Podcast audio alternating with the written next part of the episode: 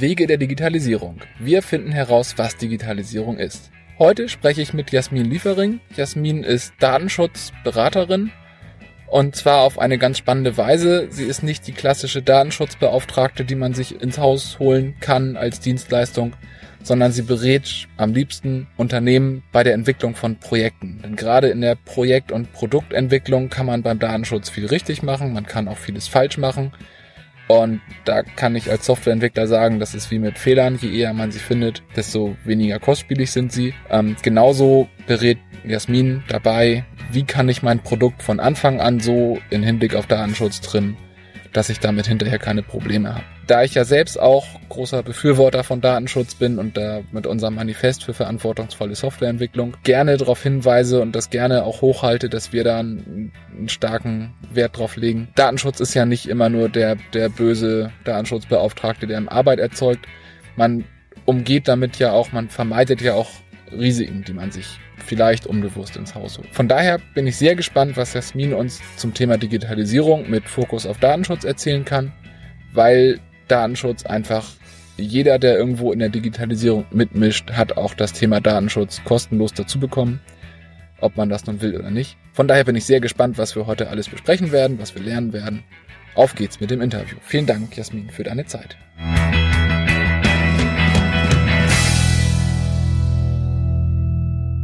Ja, mein Name ist Jasmin Liefering. Ich habe ähm, mich 2016 selbstständig gemacht als Datenschutzberaterin und äh, verfolge ähm, da einen etwas anderen Ansatz als die klassische Datenschutzberatung. Das geht, ähm, also mein Endziel ist nicht jetzt so ein langjähriger äh, Datenschutzbeauftragtenvertrag, sondern ähm, vielmehr in Projekten, also punktuell und flexibel im Einsatz zu sein. Das vor allen Dingen halt eben für, für kleinere Unternehmen und auch für Softwareentwicklung in, in diesem Bereich halt.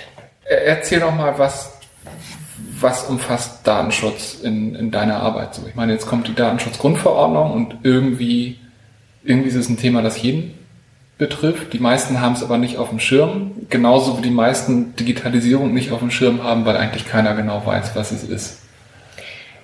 Ja, ähm, das ist in der Tat so. Die Datenschutzgrundverordnung kommt und sie wird auch am 25. Mai 2018 genau so, wie sie da steht, umgesetzt, also in Kraft treten. Wen, wen betrifft das alles und was bedeutet das für die Leute, die noch nicht wissen, dass es sie betrifft? ja, es betrifft jeden. Also jedes Unternehmen, jede Gewerbetätigkeit, die irgendwie personenbezogene Daten verarbeitet. Sie muss sie noch nicht mal mehr automatisiert verarbeiten. Das, ähm, also nicht mehr nur E-Mails oder ich schreibe mal meine Rechnung am PC, sondern auch ähm, so Offline-Karteien, Datenbanken ähm, sind auch davon betroffen. Also was bedeutet das? Also bevor wir jetzt irgendwo gleich auf die konkreten Details eingehen, in, in, in kurzen Sätzen. Also wenn ich mich damit noch nicht befasst habe, was, was müsste ich tun bis zum 25. Mai? Ja, das ist, das ist immer, diese Frage bekomme ich immer sehr häufig gestellt, ja, was muss ich denn tun? So genau kann man das als Datenschutzberater gar nicht sagen, weil ähm, das ist immer eine ganz individuelle Entscheidung. Das ist so individuell, wie das Geschäftsmodell ist, was man verfolgt, so individuell ist auch der Datenschutz. Wo ich wirklich nachgucken muss, ist das datenschutzkonform. Es geht auch darum, Dienstleister zu prüfen. Inwieweit können die meine personenbezogenen Daten, die ich verarbeite, äh, sehen? Machen die vielleicht irgendwas damit?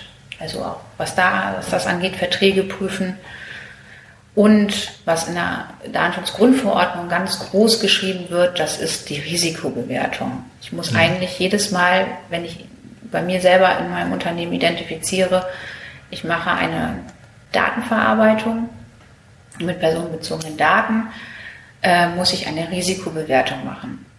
Das Ziel dieser, dieser Datenschutzverordnung ist, dass die Unternehmen sich im Prinzip bewusst werden, bewusster werden, als sie es heute sind, wo sie mit personenbezogenen Daten umgehen, um am Ende mich als Privatperson zu schützen. Genau, also das ist tatsächlich so, dass sie viel mehr auf, auf dieses sich bewusst werden, welche Daten habe ich, wo sind diese Daten, zu welchen Zwecken habe ich die überhaupt ähm, da, ist der Zweck ähm, erfüllt oder habe ich noch andere Zwecke, die nicht, wo ich keine Einwilligung für habe, dann muss ich das nachholen. Deutscher Datenschutz war ja bisher immer so ein sehr äh, international eher so ein Blocker, würde ich mal sagen. Also eigentlich für uns gut. Also der, der deutsche ja. Datenschutz ist eigentlich eine gute Sache. International wurde das immer so als Bremse betrachtet. Jetzt ist diese Datenschutzgrundverordnung ja eine EU-Verordnung. Ja. Das heißt, im Prinzip hat die ganze EU die gleiche Geschichte. Ja, sie hat die gleiche, die gleiche Grundverordnung, aber auch in dieser Grundverordnung gibt es Öffnungsklauseln für die einzelnen Mitgliedstaaten, die halt einen gewissen Spielraum zur freien Gestaltung lassen. Also es gibt schon dann noch Unterschiede. Ähm, ich sag mal in Deutschland diesen, diesen ähm, Datenschutzbeauftragten, die sind wir nicht losgeworden, mhm. den gibt es noch immer. Und der war in der Datenschutzgrundverordnung ab 250 Mitarbeiter. Mhm. Worauf ich hinaus wollte, also ich habe es in der Vergangenheit gemerkt, also in Gesprächen, in der Presse wird es immer so wahrgenommen, es ist eine Bremse, es ist schwierig, mit deutschen Unternehmen zu arbeiten. Ich habe das teilweise auch andersrum wahrgenommen. Wenn man, also man kann es auch als, als Marketingvorteil betreiben und sagen, das ist Datenschutz made in Germany. Und damit bekommt das irgendwo ein Stück, das ist ein bisschen wie, wie Schweizer Uhren. Da weiß man einfach, da, da, da hat man was. Bleibt das? Bleibt uns das erhalten? Oder ja. wird das durch die EU-Grundverordnung, müssen wir jetzt sagen, okay, es ist EU-Standard und damit ist es verwaschen?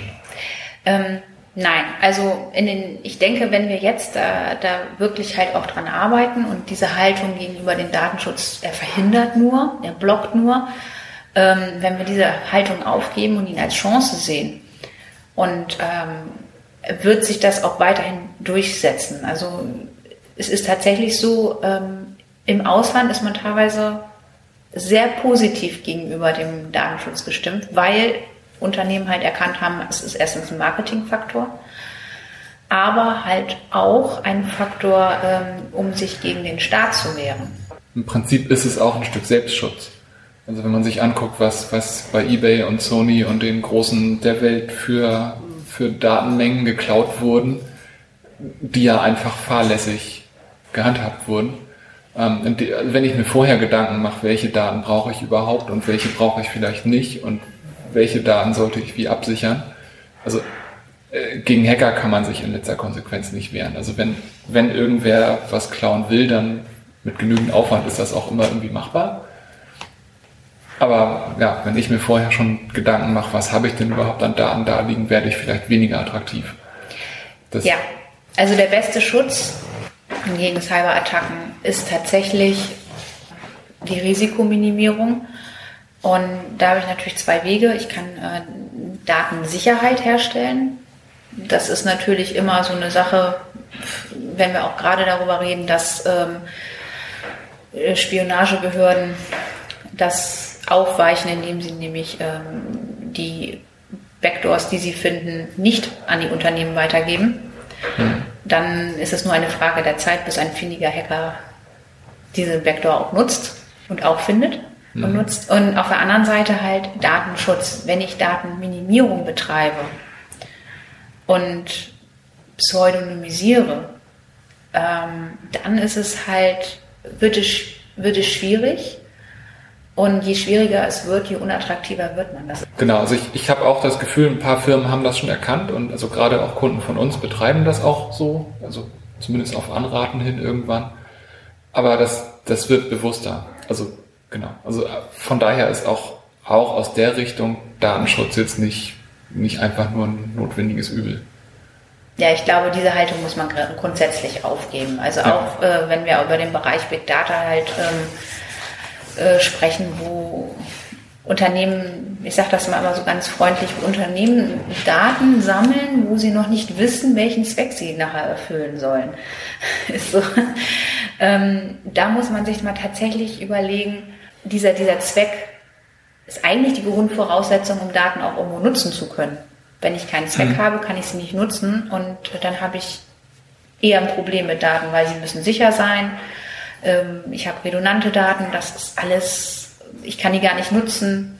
Mhm. Also die Zweckbestimmung ist eigentlich schon ganz schön wichtig. Ja, das stimmt. Trotzdem ist ja dieses Haben ist besser als Brauchen leider noch verbreitet. Ja. Aber na mal gucken, vielleicht hilft uns da diese Grundverordnung ja ein bisschen das in den Griff zu kriegen. Ich denke schon, weil halt auch diese Informationspflichten werden ja auch ähm, ausgeweitet. Also man muss viel mehr erzählen, was man eigentlich mit Daten macht und ähm wenn, wenn du jetzt an, an deine Kunden denkst, wie, wie läuft da so ein, so ein klassisches Projekt ab? Also angenommen, irgendein kleineres Unternehmen wendet sich an dich. Was besprichst du mit denen? Was kommen da möglicherweise für, für Aufgaben raus? Was, was übernimmst du hinterher? Wo sagst du einfach nur, da müsstet ihr was tun und empfiehlst vielleicht Experten? Ich habe so ein klassisches Projekt, habe ich ja in der Hinsicht nicht. Also das ist tatsächlich äh, echt so, jedes, bis jetzt ist mir jedes äh, Geschäftsmodell war anders. Hm. Ähm, das macht es aber auch für mich unglaublich spannend. Ähm, ein Geschäftsmodell äh, datenschutzsicher konform, datenschutzkonform zu machen, mhm. ähm, fange fang ich das anders an, als wenn ich jetzt ähm, ein, eines, ein, ein Tool habe, was ich bewerten soll. Also bei, bei so einem Geschäftsmodell geht es halt tatsächlich darum, dass man sich viel darüber Gedanken macht, was möchte ich machen, was brauche ich, welche Daten brauche ich dazu, welchen Zweck erfüllen diese Daten, wie sieht letztendlich, ähm, äh, wo, sind, wo sind Stellen, Schwachstellen, wo muss ich aufpassen und ähm, wie können wir die beheben. Und da geht es natürlich halt auch, ähm, auch in die Weiterempfehlung. Das ist ganz klar, ähm, dass ich da halt auch mit Experten ähm, zusammenarbeite, auch mit, mit Rechtsanwälten und IT-Sicherheitsbeauftragten halt, ähm, dass die dass da halt auch das Paket praktisch da ist. Also dass man, dass die nicht jetzt noch selber suchen müssen und mhm. Also da bin ich, das biete ich halt eben auch mit an, so dass, dass ich da halt Vertrags, also Vertragspartner habe, so Kooperationspartner. Mhm. Äh, wenn ich jetzt so ein, so ein ähm, Tool äh, bewerte, das kommt auch manchmal kommt auch vor, dass dann halt Leute ähm, ähm, Unternehmer halt äh, schon etwas fertig gemacht haben, fertig gebaut haben, entwickelt haben, zu mir kommen und sagen, bewerte das. Mhm. Wo müssen wir aufpassen oder wo müssen wir was ändern?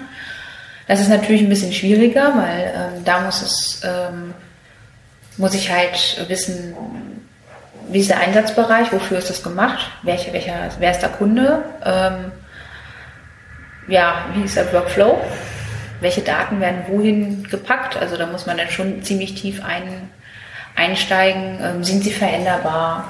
Mhm. Oder das, ist das festgeschrieben? Und da geht man halt dann wirklich in die Tiefe. Das, mhm. das ist so das andere. Weil natürlich sage ich immer, das Beste, ne, das Beste ist immer, wenn ich von Anfang an natürlich mal zu jemandem gehe, zu einem Datenschutzberater gehe und ähm, den Löcher in den Bauch frage, weil wenn ich das von Anfang an berücksichtige, habe ich nachher nicht das Problem, dass ich vielleicht Sachen umschreiben muss, kompliziert, sondern ich kann das gleich mit in Begleitung machen. Das biete ich zum Beispiel auch an, dass ich halt punktuell da bin, mit bespreche, was soll es, was soll es äh, machen und ähm, da so ein bisschen darauf hinweise, okay, hier müsst ihr aufpassen und äh, da müsst ihr aufpassen. Kannst du da ähm, so ein paar klassische Fallstricke nennen? Also mhm. gibt, gibt es welche, über die eigentlich jeder oder fast jeder stolpern wird? So, so klassische Showstopper, an die man nicht denkt? Es gibt tatsächlich klassische Fallstricke und das ist zum Beispiel, ich bin mir nicht bewusst, ähm, welche Daten ich zum Beispiel erhebe, mhm. welche Daten erheben, äh, in Zukunft erhoben werden. Dann ist der klassische Fallstrick auch, ähm, der Zweck, dass der nicht genau definiert ist. Das ist halt auch mhm. immer so ein Punkt, da, da, sich mal hinzusetzen und mal wirklich drüber nachzudenken, was will ich eigentlich damit machen, ist super, super wichtig, weil je mehr Klarheit ich habe, mhm. je leichter wird es auch für, für einen Datenschutzberater, ähm, Einwilligung zu, äh, so, zu, zu formulieren. Das ist nämlich auch so, so ein Problem. Es, ist, ähm, es gibt letztendlich drei Arten, ähm, an eine Einwilligung zu kommen. Also die Grundvoraussetzung personenbezogene Daten überhaupt verarbeiten zu dürfen, ist ja eine Einwilligung. So, und es gibt hm. drei Arten. Entweder ich frage denjenigen direkt, ähm, oder es basiert ein Vertragsverhältnis, oder, und das ist einer der Klauseln, die die Datenschutzgrundverordnung äh, hat, ich sage die sehr unternehmensfreundlich, wenn der Zweck oder das Interesse, das wirtschaftliche Interesse des Unternehmens höher ist als der ähm, vermutlich entstehende Schaden des Betroffenen, so ähm, ist natürlich sehr weit dehnbar. Und ähm, da sage ich, das ist, das ist der Punkt, da fängt der Datenschutzberater an, weil hm. da muss diese Risikobewertung gemacht werden. Also es gab schon mal einen Fall, es ging da um die smarten Dildos, die etwas zu smart waren. Und ähm, die, da wurde tatsächlich vom Gericht gesagt, nö, ist nicht mehr. Hm. Und Oh, das ist auch ein so persönlicher Bereich da. Ja, das, ja, das ist ja, äh, man muss sich da schon drüber Gedanken machen, welchen Zweck verfolgt man, sonst hat das solche Auswüchse, hm. wo ich auch sage, das macht keinen Sinn. Also es macht, es ist, ist für mich macht es keinen Sinn. Und ähm, wenn ich da nicht argumentieren kann, dann habe ich auch ganz schlechte Karten und das kann natürlich auch dazu führen, dass mein Produkt vom Markt genommen wird. Mhm. Na, dass ich hohe, also ich, dass ich hohe äh, Strafzahlungen habe, also Bußgelder, dass ich Schadensersatz unter Umständen zahlen muss und ähm, dass es mir einfach auch verboten wird, diese Verarbeitung durchzuführen. Und wenn das mhm. natürlich ein, mein Herzstück ist von meinem Geschäftsmodell, dann habe ich ein Problem. Dann bedeutet das leider, ich darf nicht, kann nicht mehr weitermachen. Sollte eigentlich hoffentlich allen bewusst sein, aber offensichtlich ist es das nicht. Nee, also was ich jetzt im Moment halt sehe, ähm, ist halt ganz oft dieses Stückwerk, was betrieben wird. Also ähm, die einen sagen, oh, das hat ganz viele Konsequenzen für das Marketing, das, das ist das Offensichtliche irgendwie. Und dann wird halt ganz viel ähm, versucht halt in diesem Bereich das sicher zu machen oder man beschäftigt sich mit der Cloud oder also man beschäftigt sich also mit, mit einzelnen Teilen. Und Datenschutz ist aber so ein ganzheitliches System. Also kann natürlich dann mir ein Thema raussuchen und daran anfangen zu arbeiten. Aber ohne Plan verzettelt man sich da schnell. Ein Punkt, den ich bei dieser ganzen Datenschutzgrundverordnung noch nicht ganz, also ja, eigentlich vorher auch immer nicht ganz sicher war, dieses, dieses Thema E-Mails. E-Mails sind ja personenbezogene Daten. Ja. Ähm, ich habe eine, eine Kontaktadresse auf meiner Homepage stehen und Leute schreiben mir E-Mails. Ja. Dann sind diese E-Mails ja in meinem Postfach. Mhm wo sind da die Grenzen dessen, wie ich die weiter? Also natürlich in einer, in einem Dialog, den ich führe mit einem potenziellen Kunden oder mit einem Kunden, der eine Rückfrage hatte oder irgendwas. Ähm, dadurch, dass der Kontakt ja von diesem Kunden ausging, ist, ist das ja schon mal eine Einwilligung, dass, ja. dass ich mit ihm interagieren darf. Das ist natürlich keine Einwilligung, dass ich den ungefragt in meine Newsletterliste schreiben darf. Genau also für mich ist es klar, ich weiß nicht, ob das allen klar ist. Also ich habe eine getrennte Liste für mein Newsletter, in denen Leute Double Opt-in gemacht mhm. haben. Ich habe aber auch mein Adressbuch, wo ich mir möglicherweise merke, also wir nutzen ein Tool, das datenschutzkonform ist, aber ähm, wenn ich dann mir einen Reminder setze und sage, in einem halben Jahr möchte ich ein Follow-up machen, einfach um nochmal sicher zu gehen, mhm. kann ich dann Standard Adressbuch nehmen. Also ich meine, wenn man, also viele Leute nutzen Google, Google äh, Business Suite. Ist, ist da, also muss ich mir an der Stelle schon Gedanken machen und müsste ich da den Kunden informieren? Du übrigens, du bist jetzt in meinem Adressbuch, weil du mir eine E-Mail geschrieben hast? Ja, das ist, das ist eine sehr spannende Frage. Das ist sowieso, dieser Bereich ist sowieso ganz spannend. Also gerade dieses äh, Thema Datenschutz mit Marketing gepaart ist halt sehr interessant, weil wir da halt auch noch ein anderes Gesetz haben, was da ja rein ähm, grätscht, das ist das UWG. Also vom datenschutzrechtlichen Punkt wäre viel mehr erlaubt. Das mhm. schränkt aber das UWG ein. Das, also nicht wir sind die Bösen. Wenn ich halt, ich sag mal, auf der Messe äh, oder Nee, ich schreibe mir, sag mal so, da ist tatsächlich jemand, der, der nutzt meine, meine äh, E-Mail-Adresse, die auf der Webseite steht und äh, möchte irgendwas von mir wissen. So. Und ähm, das ist eine Geschäftsanbahnung. Natürlich ist in diesem ähm, in diesem Verhältnis, Geschäftsverhältnis, das ist ja schon ein, ein Geschäftsverhältnis, ist schon eine Beziehung irgendwo, ähm, ähm, ist es so, er hat automatisch in der Hinsicht seine Einwilligung gegeben, dass du damit äh, natürlich zurückschreiben darfst. Ist es richtig? Ich darf das nicht einfach in den Newsletter reinpacken, weil dafür hat er mir die Einwilligung nicht gegeben. Er hat ja nur mhm. Interesse bekundet, dass er halt mit dir in Kontakt treten will. Das Thema Adressbücher, das ist, es ist schlimm. Es ist, weil ähm, wir heute auch alle Smartphones haben. Ähm, wir rufen teilweise unsere E-Mails darüber ab. Wir haben das auch teilweise in unserem Adressbuch auf dem Smartphone. Ähm, und diverse Apps können darauf zugreifen. Die tun es auch. Wir Datenschützer sind in einer, in einer prekären Situation, was das angeht. Äh, natürlich müssen wir sagen, das geht auf gar keinen Fall, so darfst du das auf gar keinen Fall machen. Mach dir gefälligst eine, eine, eine, am besten ein Buch, wo du es reinschreibst, so ungefähr. Ne? Das, mhm. das wäre jetzt die Empfehlung eines Datenschützers. Das Problem ist aber, dass es nicht, nicht handelbar irgendwo. Also klar, mit 10 Kontakten oder 20 komme ich da noch hin. Bei 100 wird es schwierig. Das heißt, irgendwann muss ich ein Tool nutzen. Und wichtig ist dort ähm, darauf zu achten, dass der Dateneigentum, dass das Eigentum immer das Unternehmen, also ich immer noch der Eigentümer bin. Mhm. Nicht, dass ich Daten weggebe. Das ist, ähm, das ist ein großes Problem, wenn ich ähm, an Tools denke, die an Facebook mit angebunden sind. Ich muss die Hoheit der Daten behalten. Ich muss wissen, wo diese Daten gespeichert sind. Das ist halt auch wichtig, dass ich das weiß. Mhm. Ist das in Deutschland? Ist das in den USA? Bei Google ist es immer so ein Problem. Ich kann nicht sagen, wo die Daten gespeichert sind. Da wiederum ist es halt so, ohne Bauchschmerzen geht man, geht man als Handelsberater also zu diesem Thema schon mal gar nicht raus. Mhm. Aber ähm, es ist auch so, dass wir halt auch sagen, es kann nicht sein, dass halt klein, Kleinstunternehmen auch teilweise sich mit dieser Thematik auseinandersetzen müssen, sich aber das gar nicht beeinflussen können. Und hier sind halt auch äh, die Aufsichtsbehörden gefragt, dass die halt sich auch mit solchen Konzernen dann halt auseinandersetzen, was sie ja auch tun. Also mhm. sie setzen sich ja mit Google und Facebook sehr rege auseinander. Mhm. Ja.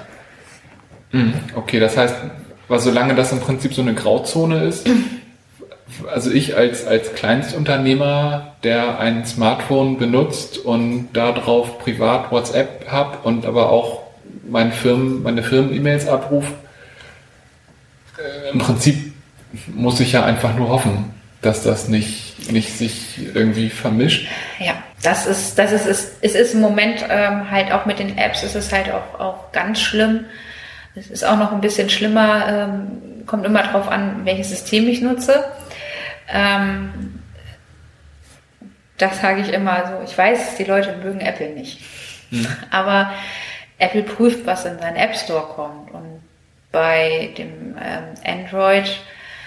Android-System ist das nicht immer gegeben, weil die meisten Ransomware-Sachen gibt es halt diesen, diesen Google Play Shop oder wie der hm. heißt.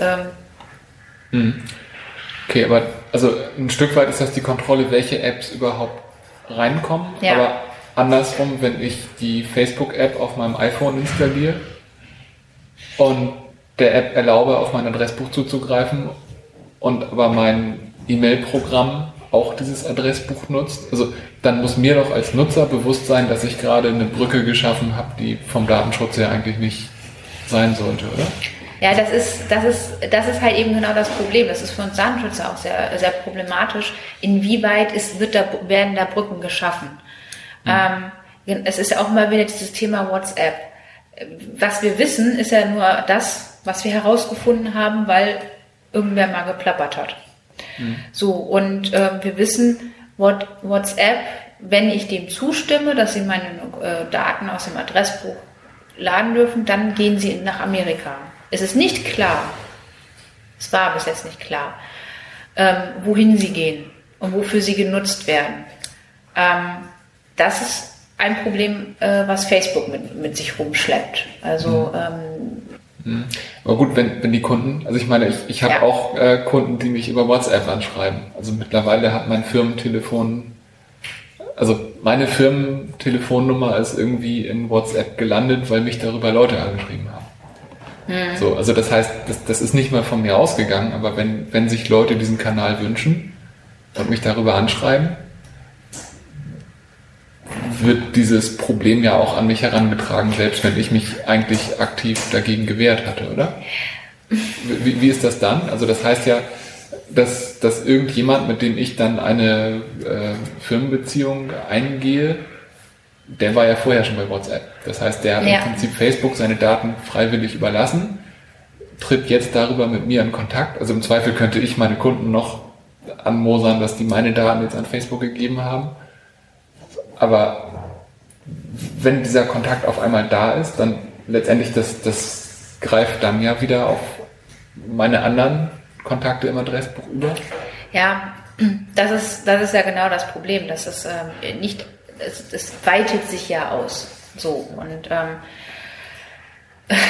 ich sage immer am besten ist, man hat WhatsApp gar nicht da. So auch wenn äh, diese Messenger-Dienste ähm, die, die bereiten mehr Probleme, als dass sie nutzen, weil datenschutzrechtlich ganz viele Probleme.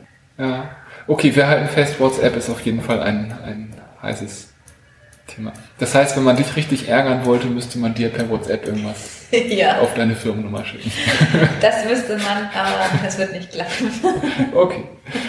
Ähm, ich, ich, ich würde gerne zu dem anderen großen äh, Feld kommen, wo ähm, ja letztendlich Datenschutz auch immer mit einhergeht. Das ist das Thema Internet of Things. Du hast ja. es schon, schon angerissen. Ähm, IoT und Datenschutz sind auch zwei gegensätzliche Pole, die eigentlich nicht so richtig zusammenpassen wollen. Ähm, was sind da deine Erfahrungen? Also hast du da Projekte, an denen du schon gearbeitet hast? Gibt es da Empfehlungen? Wo sind überhaupt die Probleme? Also ich meine, also dass das Ganze auf uns zukommt, das werden wir nicht abwenden. Wie, wie können wir es so lenken, dass es uns nicht umbringt am Ende? Ähm, es ist tatsächlich, Internet of Things ist eine ganz tolle Geschichte. Das, das müssen wir schon mal vorneweg sagen. Also ich, ich liebe das. Es macht aber nicht immer, wie gesagt, manchmal macht es halt auch nicht immer Sinn. Mhm. Das ist das eine. Und ähm, das größte Problem ist, dass heute ähm, ähm, ja, Geräte werden smart gemacht, sie werden auch teilweise automatisiert. Ähm, ich meine, ich habe zum Beispiel auch einen, äh, den bin ich auch ein ganz großer Fan von. Ne? Ich habe auch einen Staubsaugroboter. ähm, äh, das finde ich halt, ist ein tolles Ding. Ähm, der zeichnet Karten auf. Das ist nur so ein Beispiel. Das ist, der zeichnet Karten auf von der Wohnung ja, mit der Kamera, Sensoren, so dass er weiß, okay, hier steht ein Schrank, da ist eine Tür, so ungefähr. Und ähm, er nimmt halt seine, seine Umgebung halt wahr. Und ähm, er zeichnet das auf, er stellt auch Karten, man kann halt nachher ähm, schön gucken am Telefon, na, oh, der ist jetzt. Äh, mhm. Was nicht schön ist, ist, dass diese Firma sich jetzt überlegt, oh, diese Karten, die dieser äh, Staubsaugerroboter da ja, aufnimmt, die können wir doch nutzen, an andere Unternehmen verkaufen, zum Beispiel, damit das Klangerlebnis in einem Raum besser wird. Das war offiziell die Begründung. Und, ähm, wo ich so sage, nein, weil da wurde der Kunde noch nicht mal gefragt. Mhm. So, ähm, gut, das ist klar, das ist im Moment angedacht, es hat aber einen riesen, riesen äh, Shitstorm gegeben, weil ähm, irgendwo sind die Grenzen auch erreicht. Nicht alles, was man machen kann oder was man möchte, ist auch im Interesse des Kunden. Mhm. Und ähm, ein zweites Beispiel, was die Firma Sonos, die halt ja auch, ihre, auch einen Shitstorm erlebt hat mit ihrer Datenschutzerklärung, die sie mal eben angepasst haben, so nach dem Motto, eh, wir wollen jetzt auch wissen, über welche App du was gehört hast, vor allem was du wann gehört hast und in welchem Raum. So, und, ähm, und einen großen Kunden nutzen konnten sie jetzt nicht mehr. Auch wenn man das mit den smarten Dildos verbindet, kann man da schon wieder neue Geschäftsmodelle. Ja, da kann man natürlich, ja, natürlich romantische Musik, ne, das würde dann ja auch wieder passen. Ähm, es ist für mich, was das angeht, da, da müssen wir ganz klar aufpassen. Also das ist halt echt ähm, das Problem von Internet of Things ist, es werden Dinge smart gemacht, das ist in erster Linie gut, aber wir müssen uns da halt auch darüber ähm, unterhalten, sage ich mhm. mal, äh, was mit dem Datenschutz ist. Und häufig wird in dem Moment nur die Datensicherheit gesehen. Und das mhm. ist dieser ganzen Internet of Things ähm, Euphorie irgendwie nicht bewusst. Also ich glaube auch, das geht da viel mehr um Nicht-Bewusstsein. Also es ist halt klar eine Spielwiese, auf der man sich wunderbar austoben kann, aber es wird halt einfach auch ein bisschen vergessen. So, es wird halt, da man das halt auch aus sehr technischer Sicht halt sieht, ähm, wird das wie und warum mache ich das eigentlich außen vor gelassen, weil man kann es ja machen. Also konkret bei dem Beispiel mit dem, mit dem Staubsaugerroboter. Ja. Ich gehe davon aus, als du das Ding gekauft hast, wird das mit dem Verkaufen der Daten nicht so auf dem Schirm gewesen sein? Das war noch gar nicht auf, auf dem Schirm, das, war, das wurde noch nicht kommuniziert, genau. Es ist hm. Und wie, wie kann man sich da als, als Privatperson schützen? Also ich meine, hat man da eine, eine Wahl? Also andersrum, diese Firma, der droht ja letztendlich in, in, in, schlimmster Konsequenz, dass sie diese Roboter in Deutschland nicht mehr verkaufen darf, vielleicht. Es ist wahrscheinlich keine deutsche Firma. Es ist keine, natürlich ist es keine deutsche Firma, es ist eine amerikanische Firma, ja.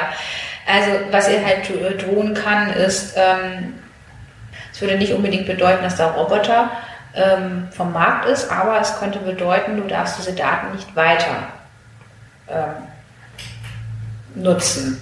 Aber wenn das eine amerikanische Firma ist, wie wollen wir das sicherstellen? Ja, das ist ja das ganz einfach. Äh, ja, gut, das ist, das ist genau das Problem, wie wollen wir sicherstellen? Äh, das ist äh, schon möglich, dass halt auch Datenschutzbehörden ähm, schon sagen können, na ja, sie haben da Druckmittel.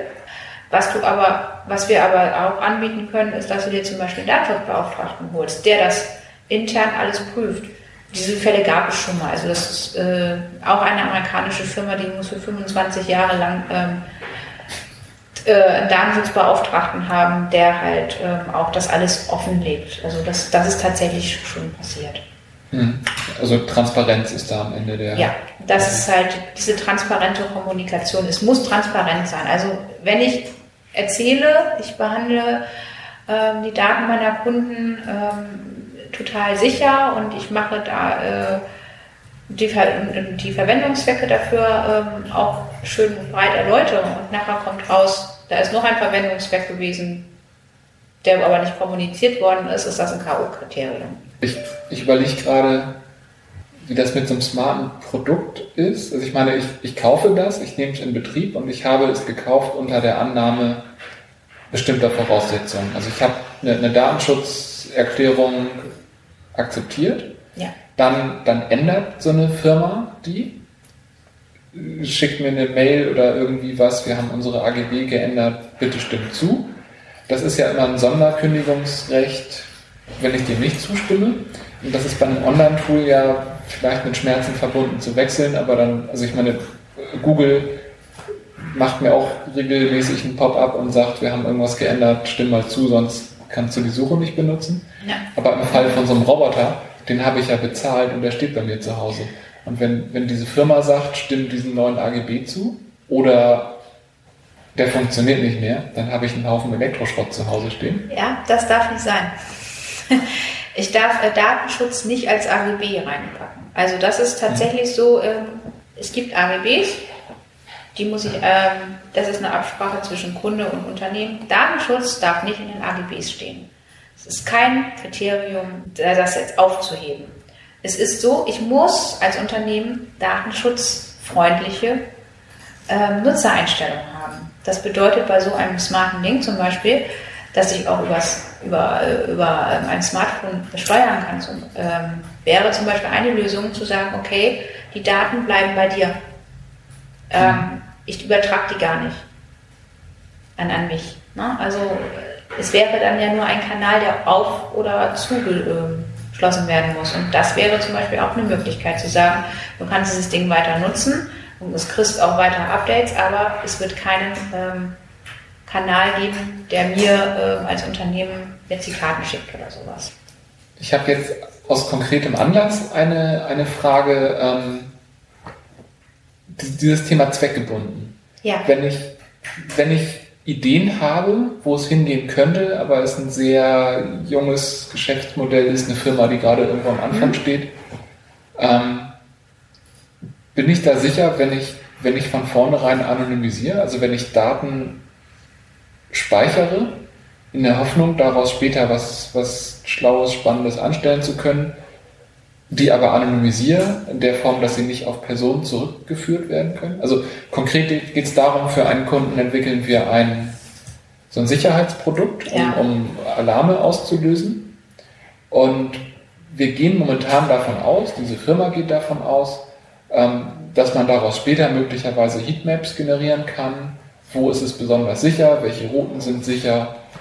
Dass man da vielleicht mit genügend, also wenn genügend Daten zusammengekommen sind, dass man das sogar Tageszeit, Uhrzeit abhängig machen kann, dass man halt Predictive Security machen kann und sagen kann, pass mal auf, zu der Uhrzeit geh, geh lieber einen anderen Weg. Aber wir wissen noch überhaupt gar nicht, ob das, ob das überhaupt möglich sein wird. Wir wollen natürlich nicht wissen, wer wann, wo, wie genau äh, sicher oder unsicher war, aber die, die Gesamtmenge, wenn ich es von den Personen abstrahiere, ja, das ist, ähm, das ist ja genau dieser Bereich, den man äh, unter Big Data ja versteht, dass man halt ähm, ein, ähm, Sachen pseudonymisiert, anonymisiert, pseudonymisiert am besten, mhm. ähm, als man halt eine große Menge hat und ähm, versucht daraus ähm, Schlüsse zu ziehen. Ist datenschutztechnisch immer so, so ein bisschen, da jetzt so äh, eine Pauschalaussage zu machen, das ist natürlich schwer. Ich kann einen Verwendungszweck ähm, für die Verarbeitung von personenbezogenen Daten ändern. Das geht. Aber ich muss es gut begründen können. Und wie gesagt, ich muss auch nicht in jedem Fall eine erneute Einwilligung dafür einholen. Auch das ist fallabhängig. Also grundsätzlich ist natürlich eine, eine Zweckänderung möglich, ja, aber man muss das schon gut argumentieren können. Mhm. In unserem Fall habe ich, glaube ich, gute Argumente, aber das heißt, wer sowas vorhat, sollte sich das vorher überlegen und nicht, nicht hinterher. Also von, von den Fragen her, also wir könnten da sicherlich noch drei Stunden jetzt in, auch auf solchen Fragen rumdenken, aber die, die grundsätzlichen Fragen, an denen wir uns so langhangeln, habe ich, habe ich alle gestellt. Ich würde gerne zu unseren drei Abschlussfragen kommen, die ich immer, immer stelle. Ähm, die, die erste ist, was ist das größte Thema, das du im Rahmen der Digitalisierung angehen wirst? Bezogen auf dein eigenes Geschäft, vielleicht was ist das Thema, wo du siehst, dass du dich dann die nächste Zeit mit befassen wirst für deine Kunden? Ja, ein, ein ähm, großer Punkt, den ich jetzt nicht, nicht, nicht heute und nicht morgen, also natürlich, ich bin halt auch beim Aufbau eines Newsletters natürlich setze ich mich dann auch mal mit E-Mail-Marketing-Tools auseinander. Ähm, aber was das nächste, also was ein großes Ding sein wird, ist ein Vers Versuchen tatsächlich ähm, auch einen Automatisierungsgrad irgendwo reinzukriegen. Das ist ähm, schwierig und äh, habe ich auch noch nicht so, so, so die genaue Idee, wie das aussehen könnte, aber das, da sehe ich halt dass wir Datenschutzberater auf jeden Fall hin müssen, sonst ähm, werden wir sehr viel Zeit immer, immer wieder mit den gleichen Dingen verbringen. also, mhm. So eine umfassende Wissensdatenbank ist da schon, wäre schon schön. Was ist deine hilfreichste Quelle zum Thema Digitalisierung? Wie, wie hältst du dich aktuell? Darf es auch mehrere nennen? ich bin so ein Querleser. Also ich höre auch mal Podcasts, in denen es um, um einige äh, bestimmte Tool geht, Tools geht. Das ist meistens um irgendwelchen Produktiv-Podcasts. Äh, ähm, das? Äh, Produktivität in Zeiten der Digitalisierung zum Beispiel. Dann äh, ja, lese ich sehr, sehr viel ähm, Artikel über äh, was möglich ist. Ähm, und natürlich halt auch also Testberichte, was, also Stiftung Warentest macht jetzt ja auch mittlerweile digitalisierte, also Tests von digitalisierten Sachen, Tools, also ähm, die Seiten der Aufsichtsbehörden, die halt auch immer ähm, Leitfäden, ähm, Auslegungshilfen halt mhm. äh, veröffentlichen. Das sind so die Sachen. Aber ich habe keinen speziellen Blog oder sowas. Das ich lese einfach quer. Äh, diese Seiten der Aufsichtsbehörden, sind das Seiten, die man als Nicht-Datenschutzexperte auch verstehen kann, lesen will? Oder? Ich sag mal so.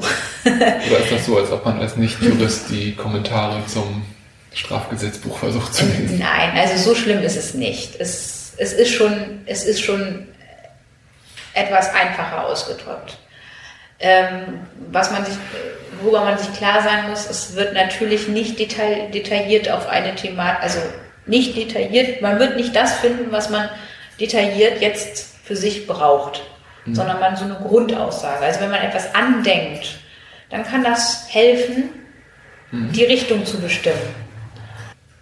Es wird nicht ein Problem lösen. Okay, nicht. aber um, um eine Idee zu kriegen und ja eine Idee zu kriegen, genau, dass man halt in die richtige Richtung läuft und, und sich vielleicht in, auch Informationen zu suchen, das, da hilft das schon auf jeden Fall. Mhm. Okay, cool. Werde ich, werde ich verlinken. Äh, letzte Frage. Wen würdest du hier gerne in einer zukünftigen Folge im Podcast hören? Muss das denn realistisch sein? Wir hatten schon Emmanuel Macron und den äh, Bitcoin-Paper-Schreiber. Also ja. Alles ist möglich. Also ich freue mich natürlich, wenn ich die Leute hier real irgendwann sitzen habe, aber. ja, also für mich wäre natürlich Elon Musk. Also das ist. Äh, ich glaube, den hatte ich auch schon. den hat, siehst du, ne? Dann schreib den doch mal an. Ja, mache Wenn ich mal wieder im Silicon Valley bin. Ja, wenn du mal wieder im Silicon Valley bist, dann schau da mal vorbei.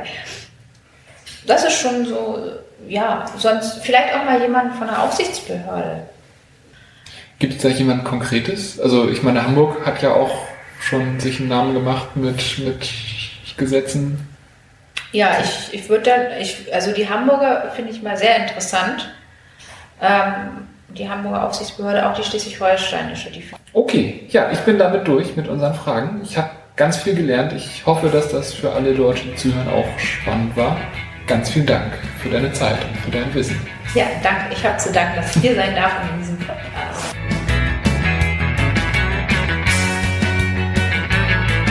Das war unser zehntes Interview für den Podcast Wege der Digitalisierung mit Jasmin Liefering, Datenschutzberaterin. Vielen Dank, Jasmin, für deine Zeit. Vielen Dank für das viele spannende Wissen, das wir von dir gewinnen durften. Wie immer, ich werde alle, alle Links, alle Quellen, auf die wir so verwiesen haben, in den Shownotes dokumentieren. Das Ganze findet ihr unter wege der Digitalisierung.de. Das hier ist das zehnte Interview. Ich hoffe, dass ihr alle genauso viel lernen konntet wie ich davon. Mal wieder immer noch gerne der Hinweis, wir sind neu auf iTunes. Ich würde mich über ein, ähm, eine Bewertung und vielleicht auch einen Kommentar da freuen. Ähm, je mehr da auf unserem Profil passiert in der nächsten Zeit, desto wahrscheinlicher kommen wir in diese Hot and New Sparte. Und das würde uns als Podcast einfach super helfen, irgendwo ein bisschen Verbreitung zu finden. Mehr Hörer, spannendere Gäste, noch, noch spannendere Gäste, noch mehr Gäste in, in der kommenden Zeit. Vielen Dank fürs Zuhören und bis zum nächsten Mal in zwei Wochen.